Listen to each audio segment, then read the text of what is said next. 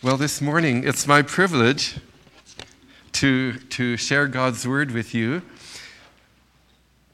We're happy that you are here in person. We're happy that you are here online with us. Thank you so much for coming. Uh, my name is James, my wife Anne, and our daughters Melody and Joy. We've had the privilege of, of uh, being at Sunrise since we moved to Edmonton in 2007. And uh, we love this church and uh, are happy to be with you here today and happy to have the privilege to share God's word. It was some time ago that, that Pastor Dennis had asked me if I would share on this week, and uh, it seems like the timing is very good as he's still recuperating from COVID. Um, I've, I've entitled this message, Where Do You Live? Where do you live? And uh, if you would turn in your Bibles, oh my, I totally forgot my phone. Okay, there were no requests on the phone, so we're, we're okay. Um, so, uh, would you please turn in your Bibles to Psalm chapter 90? Psalm chapter 90, and we're just only going to look at one verse today Psalm 90, verse 1. Psalm 90, verse 1. And while you're t- finding Psalm 90, uh, verse, verse 1, I want to ask you, where do you live? I know some of you probably rent uh, from somebody. Some of you probably own your own home. Uh, most of you know that Anne and I work with international students at the University of Alberta. When we first moved to Edmonton, we lived near uh, Southgate Mall. But uh, it didn't take too long, and our home was overflowing with students. They were sitting everywhere, I mean, even on the stairs. And so we began to pray and look for a bigger house. I'll tell you, lots of effort goes into finding a place to live. We looked at so many houses. We wanted to be near the university, but we found it to be prohibitive. The prices were so high there. We were looking for a house with some certain things. We wanted a big kitchen, and we wanted big open areas, and it had to be close to a bus stop so that the students could find us. So we looked and looked, and we finally find, found the house where we now live. There was so much paperwork. There were inspections. It was the biggest investment we had ever made. There was so much work then to be done to make it our, our home. Choosing where you live is such a big deal. Well, I, I've been reading in the book of Psalms for a while, and one particular phrase caught my eye. And that was when I got to Psalm chapter 90, verse 1. It was unusual. And, and I, I it, it struck me. And, and God has been speaking to me and nudging me about this verse since that time. Let me read Psalm 90, verse 1. It says, A prayer of Moses, the man of God. Did you know that Moses was an author in the book of Psalms? Well, out of all of the Psalms, this is the only one that actually is ascribed to Moses. Um, but listen to what he says Lord, you have been our dwelling place throughout all generations. Lord, you have been our dwelling place throughout all generations. Let's, let's just pray for a moment. God, thank you for your word. Thank you that you speak to us through your words. And I ask, would you please do that this morning? Would you touch our hearts in whichever place we need to, your touch? Would you speak to us? We depend on you. In Jesus' name, amen. So, what does dwelling place mean? It's a habitation, it's a home, a place where one lives. Normally, when we think about dwelling places and how the word is used in the Bible, we might think of where does God live? God's presence. Well, we read that he lived in the tabernacle. They built a big, they, would, they, they made a tent, and they would the people of Israel carried that tent uh, throughout the journey toward the promised land. Later on, a temple was built uh, by Solomon, a, a, place where God's presence would be. Um, eventually, well, well other, I mean, eventually, God in the New Testament says, We are the temple of the Holy Spirit. He comes to live inside of us. Uh, sometimes we think of God's home meaning heaven. But here, God, here Moses is saying, Lord, you have been our dwelling place. God, you've been our home. uh, through all generations. He's saying, Lord. When he's saying Lord, what is he thinking of? He's saying Master, Master, a term of honor, respect, a term of submission. He's saying, Our Lord, our Master, you have been our home. We have been living in you throughout all generations. What?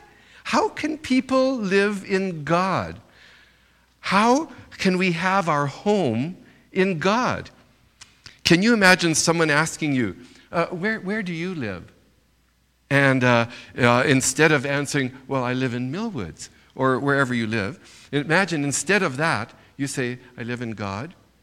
Uh, can you imagine the puzzled looks you might get uh, if, you, if you answered, I live in God? Uh, so so uh, uh, it's not something that we normally think about. I want to ask you where do you live? Which home are you more connected to? Are you more connected to that place where you go uh, every day, which is your physical address? Uh, or are you more connected to your home in God? Also, notice Moses says, Lord, you have been our dwelling place. Why say our? Why not say my dwelling place? Well, I think, yes, God is our, uh, my dwelling place, but God is our dwelling place. I think Moses saw himself as being part of a larger community with a special relationship to God. Well, this morning I'd like to do several things. Uh, first, I'd like to look at what a home is. Uh, second, why might the people of Israel said that and looked at God as being their home? the place where they lived for generations. And third, what could it look like for us to make our home in God? For us to say, Our home is in you, Lord. You are our home. So, first, let's think about what a dwelling place should be like. What does home mean to you? And I'm actually asking you. I'm going to ask you for some answers. Maybe you, uh, you can give me one answer and someone else can give me another one. And I, I do recognize that home can mean something different to various people. I understand that some people have not had a good home. Uh, and I'm very sorry if that has been your case, your situation. But I am curious what do you think a home should be like? Uh, can you give me some words to describe what home means to you? So I'm actually asking, can someone, you know, just feel free to say a word. What does home mean to you? Family. Family? A, a place where you can rest your soul? Rest or relax. Rest or relax. A peaceful place. Children, you, feel free warmth, familiarity. Pets? okay, that's one I hadn't thought of. Pets. Yes, and I heard a voice somewhere. Money pit. Oh, Dean. Oh, Dean. Dean says a money pit. I think that means like where you find the money. Oh, no. He, oh, he's, mean, he's meaning that's where you, where you spend money. Oh, dear. Okay. All right. Anyone else yet? Quarantine. oh, dear. Brendan uh, says quarantine. Where are you quarantine? Okay. Someone else? Bill, a place of security. Okay, you guys have been great. Thank you so much.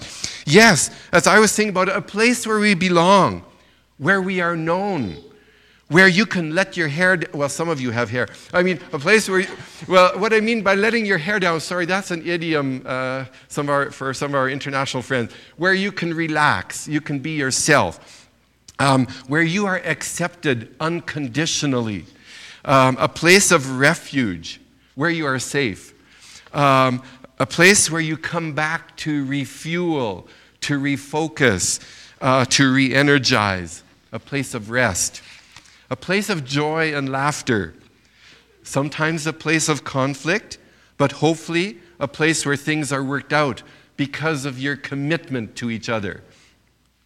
A place of forgiveness, then, as well. I like having a warm light glowing in, in, our, in our front window. Uh, we have a lamp near the front window, and I like that lamp on as it gets to be near dusk. And, and we have a little problem in our home. Maybe some of you can counsel us later. But I'm, I'm, one of the, I'm this kind of a person where I like the windows, the curtains to be open as long as possible because I want our home to look welcoming and warm to anybody who goes by. But there are some people in our family, and I am in the minorities on this, so I'm in big trouble. But uh, Others in our family feel like those curtains, it's getting dark, those curtains should be closed. Nobody needs to be seeing everything that's going on in our house. So um, the other day, I noticed uh, we, we were expecting some guests a, a couple days ago. And I noticed that as it was getting dusk, all of a sudden someone went to go and shut those curtains. And I said, No, please, leave them open. We're getting guests right away. And I want it to feel like it's warm and welcoming when they come. So so uh, I could imagine, I, I would like to imagine our home as being a place where someone in need or trouble could come, a place that welcomes the weary traveler. Second, Moses said God had been their dwelling place, their home for all generations. And I wondered, why would Moses say this?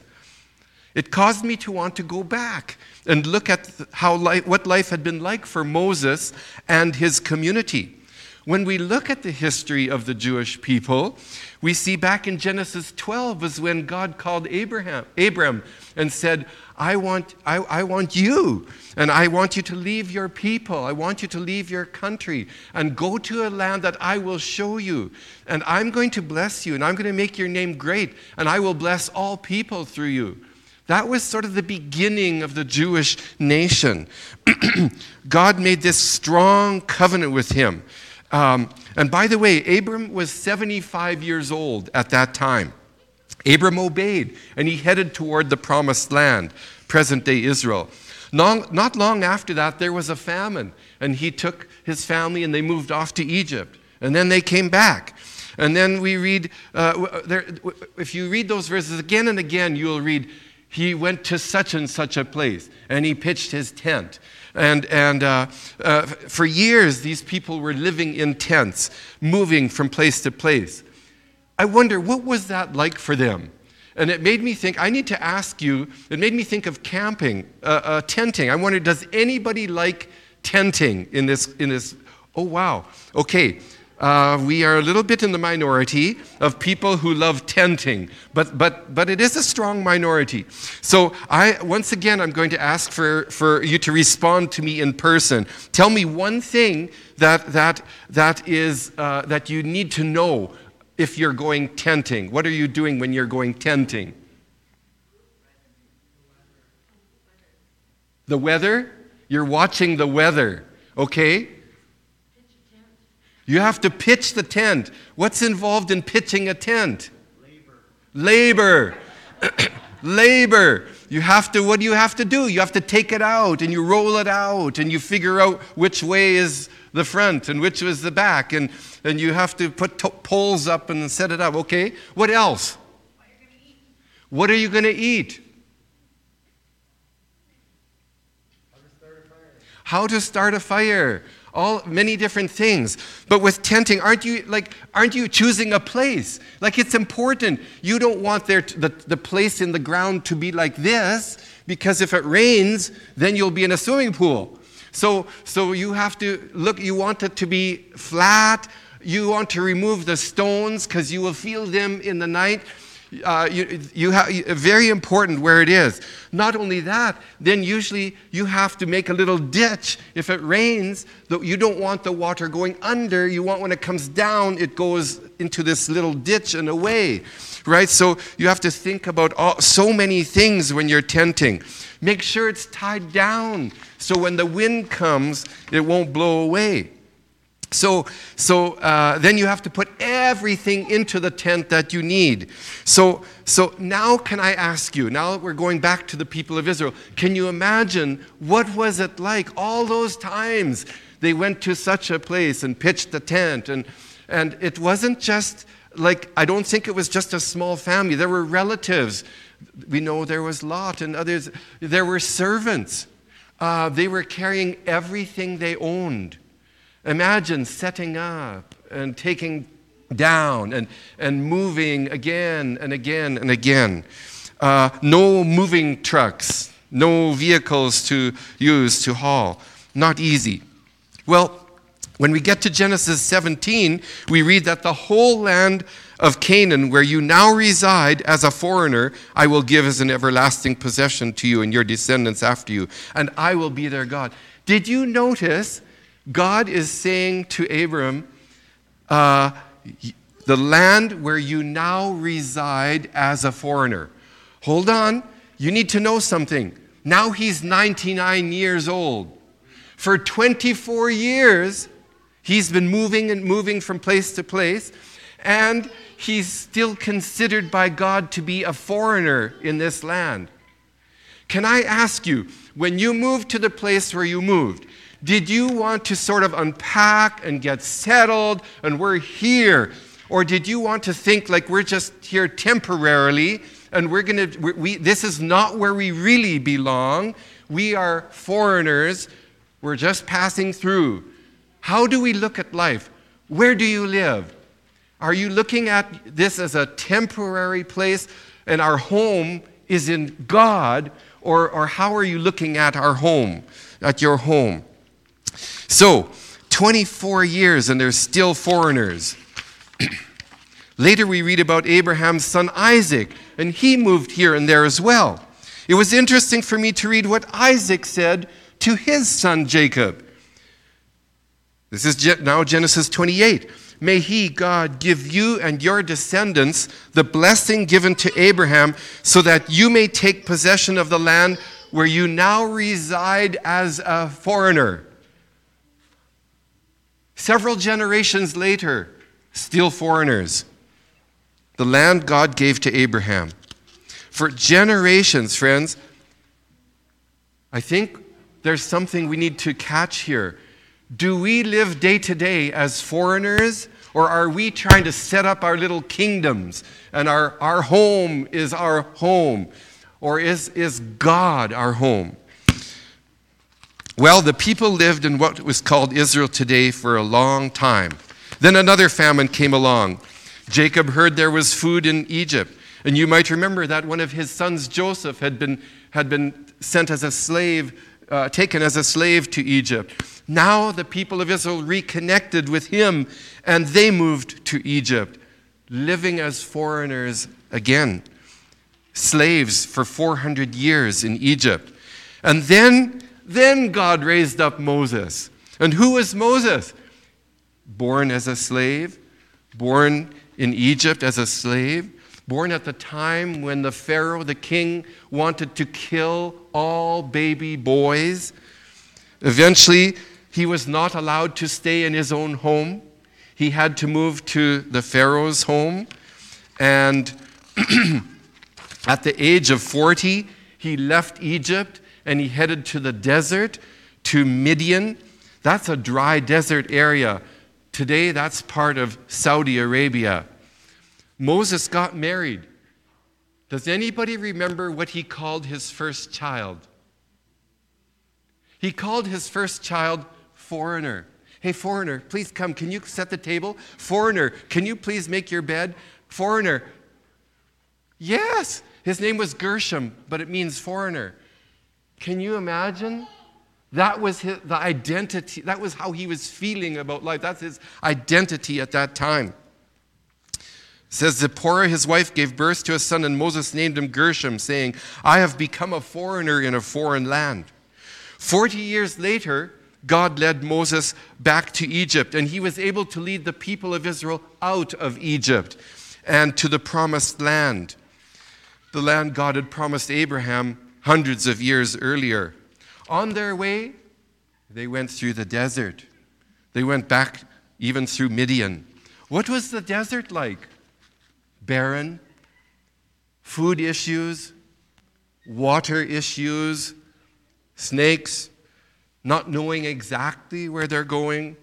They spent 40 years there.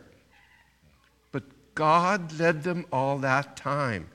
God was their home in the midst of all of that uncertainty. God provided for them manna, quails, water.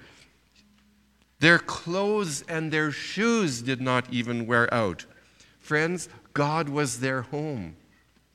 For many years, they were a nomadic people. Life had been so transient, but eventually they settled in the promised land. But, friends, that concept of being foreigners remained. The world was not meant to be their home. God told the people of Israel in Leviticus chapter 25, 23. And here I'm going to stop and let you turn there. Look at Leviticus. This is such an important one. Leviticus 25, verse 23. Leviticus 25, verse 23. The land must not be sold permanently because the land is mine. God is talking. God is talking. The land is mine. You reside in my land as foreigners and strangers. Do you look at that piece of place where you live, that address where you live? Is that is it yours or is it God's? And God is making a way for you there for, the, for, for a while, but you are a foreigner. Friends, that's huge. Don't sell it permanently because it's mine. You reside in my land as foreigners and strangers. Then, I, I, I, when we get to 1 Chronicles chapter 29 and verse 15, it, this is another huge one. David, this how long after how, how long after Moses is this? This is a long time. And David says, We are foreigners and strangers in your sight, as were all our ancestors. It's an identity. There's, there's, a, there's a sense of identity that we are foreigners. And friends, honestly, God has been stepping on my toes because I don't live like that. I don't want to live like that. I want to be settled. I think of our our home as our home. It's God's, it's supposed to be God's home, and we are just temporarily there. It's a different way of looking at life. David said, We are foreigners and strangers in your sight, as were all our ancestors.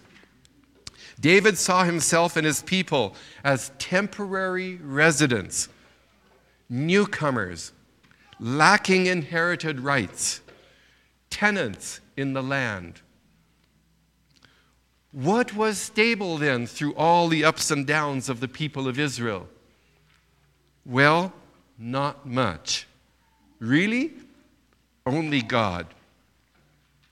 God had been their home. Looking back at our text, Lord, you have been our dwelling place through all generations. And my question for you and for me is where do you live? Where do you live? I wondered, what if God was not their dwelling place? What if God was not their home? Well, the nations around them followed other gods, idols. There were times when the people of Israel slipped and fell into worshiping created things rather than the Creator. Other things always want to take the place of our home being in God. Moses himself did not always follow God faithfully, yet he and the people kept turning back to God again and again. He was their home. A few verses from the New Testament. What about Jesus? I wondered what was how did Jesus live? Well, the things didn't start out very well. When he, be, when he was so young, do you remember? That his, the, the king, Herod, wanted to kill all of the babies. Moses, uh, sorry, Jesus' parents got up and they moved to Egypt. They were refugees. Then I thought, how did Jesus live? Well, can you remember the time in Matthew chapter 8? In fact, that's a good one. Let's, uh, let's look at it. I always wonder, I, I wish we could look more at God's words as, as, as we study his words. And, and I'm, let's take the time. Uh, chapter 8, look at Matthew 8, verses 19 and 20. Matthew 8, 19, 20. A teacher of the law came to him and said, Teacher, I will follow you wherever you go. And Jesus replied, Foxes have dens, birds have nests, but the Son of Man has no place where to lay his head. What is Jesus saying? In other words, I'm not sure where I'm sleeping tonight, sir. Do you really want to follow me? Because I don't know where I will lay my head down tonight. Jesus did not live with an attachment to things such as a home or possessions, things like that. When, when we read in Peter, 1 Peter, we, re, we read Peter writing to a group of foreigners and exiles. And this is what he told them Dear friends, I urge you, as foreigners and exiles, abstain from sinful desires, which wage war against your soul. Live such good lives among the pagans that though they accuse you of doing wrong, they may see your good deeds and glorify God on the day he visits us. When I think of Paul, it felt like Paul traveled from place to place, sharing God's word, not, not wanting to be too tied down. Sometimes I think we want to be so stable. What if God said to go somewhere? What if God said to move? We would probably have to say, Well, God, I'm sorry, I can't uh, I've got too much going right here. I've got this house I have to take care of. What? I mean, how, how would God move us if He wanted to move us? I think we need to be, I'm not saying God wants to do that to all of us, but I'm saying we need to be willing and we need to be living life so that if God does say go, we go. We are, we are foreigners, we're, we're not attached. So, what about, uh, so, brothers and sisters, that leads me to our last point. How does this passage affect our lives today? Where do you live? Where do we live? And I'd like to look maybe a little bit at our history first. Uh, as you know, this is a Mennonite church. Well, the Mennonite people originated in Switzerland, in, in Germany, in Holland. Many migrated to Prussia, which is known as Poland today, because of religious persecution. From there, they moved to Russia. And from Russia to Canada, many came to Canada. Some went to South America, other places. My parents came to Canada in the 1920s. Wherever the Mennonite people went, there was danger danger of losing sight of where their true home was in God. The Mennonite people often started with very little where they moved, but then they did well. They were good farmers, they were industrious, they often became wealthy wherever they went. My parents started out poor. When my dad brought my mom to Alberta from Manitoba, she said she could look up through the roof at night and see stars. And it wasn't because they had a glass roof. Life was difficult back then. Compared to how our people began in Canada, we would be seen as wealthy now. We face the danger of getting caught up in the ways of the world, danger of things becoming more important in our lives than God, the danger of being religious but having hearts far from God, being focused on ourselves and not concerned about the peoples around us, not concerned about the peoples of the world. Do we always need this new thing? The other day I was looking at this thing on Facebook, and they, they, were, they were trying to make me dissatisfied for how my house is. They said, if you have granite, that's so common now, get rid of granite in your house. You, now you need quartz. Do we always need the newest thing? Should we be having a plan to renovate, renovate all the time? Is that what God is calling us to? You need this. You need that. The world will tell us these things. We, need a, we do need a new tap. Our tap is dripping quite badly. So it got me thinking well, is this the time to do the countertops? You know how that works, and it goes from one thing to the next. So Anne and I have to have a talk about this because God's been stepping on my toes. Do we just need the tap? Do you know what I mean? Like, do, why do I have to fit in with what the world is saying? Your house has to look like that. Okay? So, we, we face these dangers. Maybe you are not from a Mennonite background, uh, uh heritage originally. We are so glad you are part of this fellowship. We hope you feel welcome here and, and, and that this is your home. But what about your background? Is it possible that in your background, maybe as you look back at your heritage over the years, have, have your people made their home in God Himself or in lesser things? What are our lives like today? If someone asks you, Where do you live? Do you tell them, Well, I live in Millwoods, I live in Riverbend, where, wherever you sleep at night?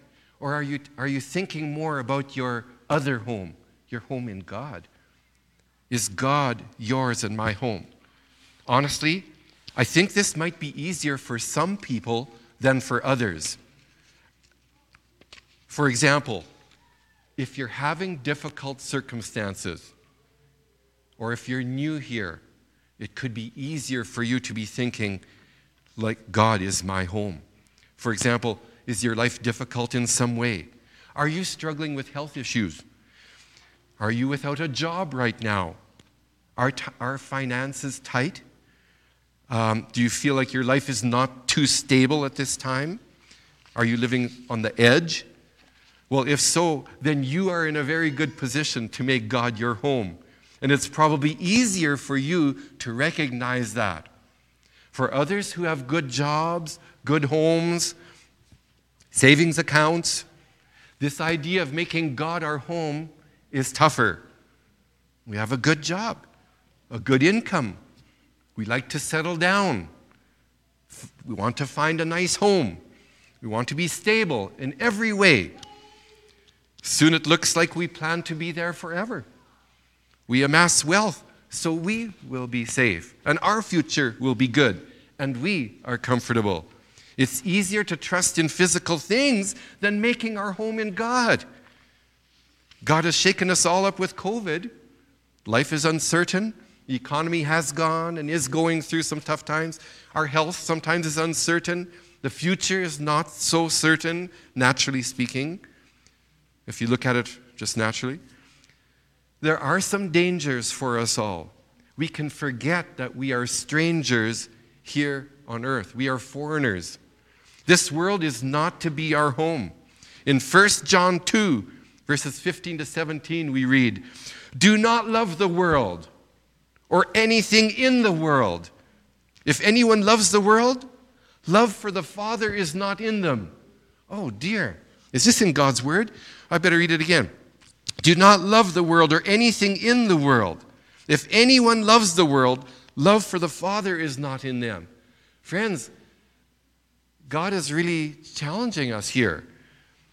Everything in the world, the lust of the flesh, sorry, the lust of the flesh, what I want, the lust of the eyes, the pride of life, this comes not from the Father, but from the world. The world and its desires pass away, but whoever does the will of God lives forever.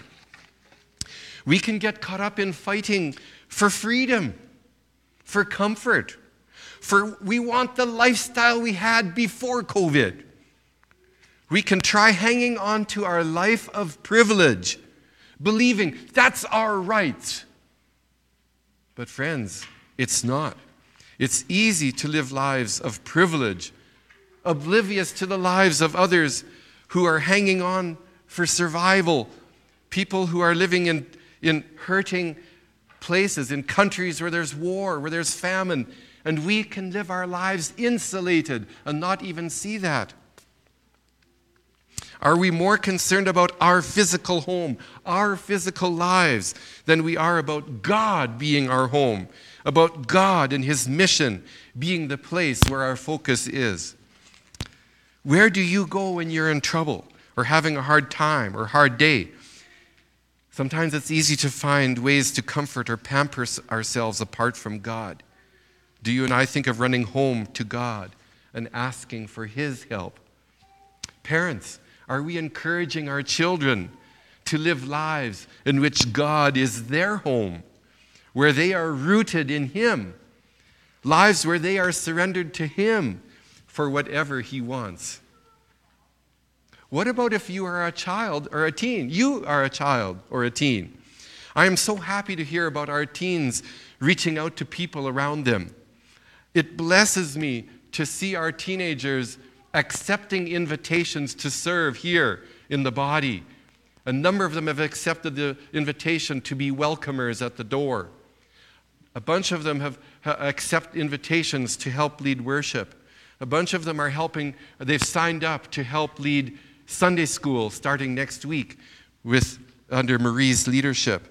Beautiful. But young people, is there anything you need to watch out for? What are you connected to the most? Is it to God or is it to other things? What is the world telling you is most important? What is the thing that you just must have and then your life will be good? Is it your new PS5? Or is it like, oh, I need to get one of those? Or is it my social media accounts? Uh, where are you getting your value? Is it in buying things? Is it in nice clothes? Is it in good selfies? Or how many likes I'm getting for this or that? You know, we, we have to be careful. That's not just for our teens. Back to everyone. Earlier, we talked about what a home looks like. Could you imagine God being your home? Imagine God, the place where you belong. God, where you are known. God, where you can let your hair down. God, where you are accepted unconditionally. God, the place of refuge where you are safe. God, the place where you launch from, the place where you come back to refuel. God, the place of rest. God, the place where the warm light is on, where you can come when you're in need or in trouble, a place which welcomes you, the weary traveler. God, the place where you choose to live your life from. God, the place where we can then be missional and we can invite others to find their home in Him. How can we make God our home? What can we do? I was reminded of John 15. Jesus says, I am the vine, you are the branches. If you remain in me, and I in you, you will bear much fruit.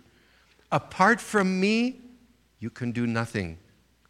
If you do not remain in, you, in me, you are like a branch that is thrown away and withers. Such branches are picked up and thrown into the fire and burned. But if you remain in me, and my words remain in you, ask whatever you wish, and it will be done for you. Brothers and sisters, I think we, we are those branches, and we need to stay connected to the vine the source of our lives. That's our home. How? I think we have to make time for God in the midst of our busy schedules. Make time to read His words.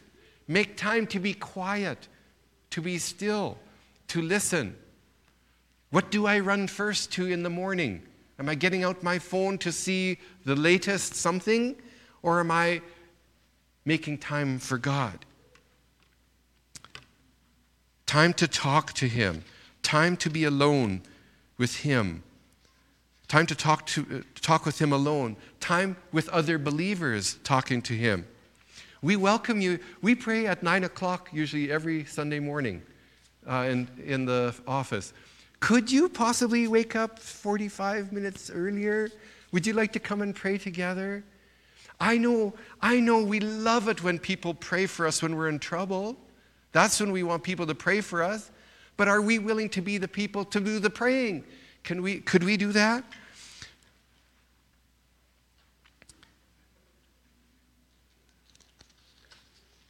It's so easy to rush about our own business, to make excuses why I don't need to make time for God right now. And I have to guard my heart against trusting in other things. I need to choose to live by faith. I must fight hard against the pressures of society, not letting the world tell me how I should live and what my home should be. The more comfortable, the more comfortable our lives are, the harder we have to work at not being attached to the comforts, to the privileges, to our supposed rights, things like that. And then I remember the community aspect. Moses said, Lord, you have been our dwelling place throughout all generations. How do we do this as a community? Well, I was thinking, maybe we need to remind ourselves sometimes. You have to come up to me and you have to say, James, is God your home? I can choose to make myself accountable. Please talk to me if you see me making something else my home. talk to me. Let's make ourselves accountable in keeping God our home. We can invite others into our decision making. Is this a wise thing for me to do? To make sure that things are not creeping in and stealing the home that God is meant to be to you and me. In all these things, it would be so good if all of this would come from our love for God and then our love for each other. We are not perfect. What happens when we mess up in this? God has been t- touching my heart. Possibly He's touching your heart. I'm so grateful we can run back to God. Run home. Ask for forgiveness. Ask Him to help us to do what He's asking of us, like the people of Israel long ago. Not long ago, Anne and I were sitting in a restaurant. And as we were sitting there, I, am a curious person, and I tend to see a lot of what goes on around me. So, yes, I, it was a date with Anna. Sometimes she's frustrated that I see too much when we're supposed to be having a date. But, anyways, a couple, uh, uh, sorry, not a couple, a, a, a young lady came and sat at a table next to us with her two children. So, my mind is starting to think, and I'm thinking, she's probably a single mom. And she's having supper with her two girls. How special. Um, the host came and brought them some sheets to color and some crayons. But I'll tell you, I was shocked at what happened next. All of a sudden, my ear heard something, and I couldn't believe it. Our waiter went to serve them, and guess what happened? Those girls said, Daddy, Daddy. I think, like, whoa, what happened there? Suddenly, everything changed. This was not a single mom with her kids. This was not just another customer. It was a different relationship than we or anyone had with that waiter. This was the waiter's own family. I saw the connectedness. I saw the rootedness. I saw the warmth and excitement in those little girls' eyes. They were with their dad at work. They were home with their father in the restaurant. I ask you, where do you live? Where do you live today? Have you made your home in God? Do you have a close relationship with your Heavenly Father? It is possible that you are here this morning, or maybe you're listening online and you have never made God your home. Maybe you don't have the close relationship with God that He desires with you. This is your day. Today, God says, if you hear Him calling, don't harden your heart against Him. God says that we came into this world as sinful people, selfish. We choose our own way. We're sinful.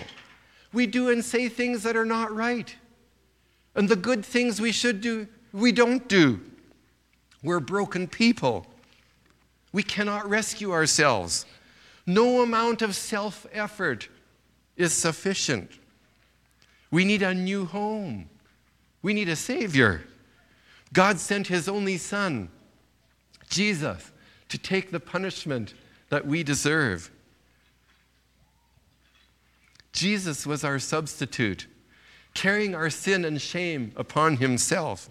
He, di- he died so you and I could be forgiven. We could have a new life. Jesus paid the, the price of that debt that you and I could not pay. Jesus came back to life to show he had power over death and sin. And he wants to adopt us into his family. He offers us the gift of forgiveness, of being adopted.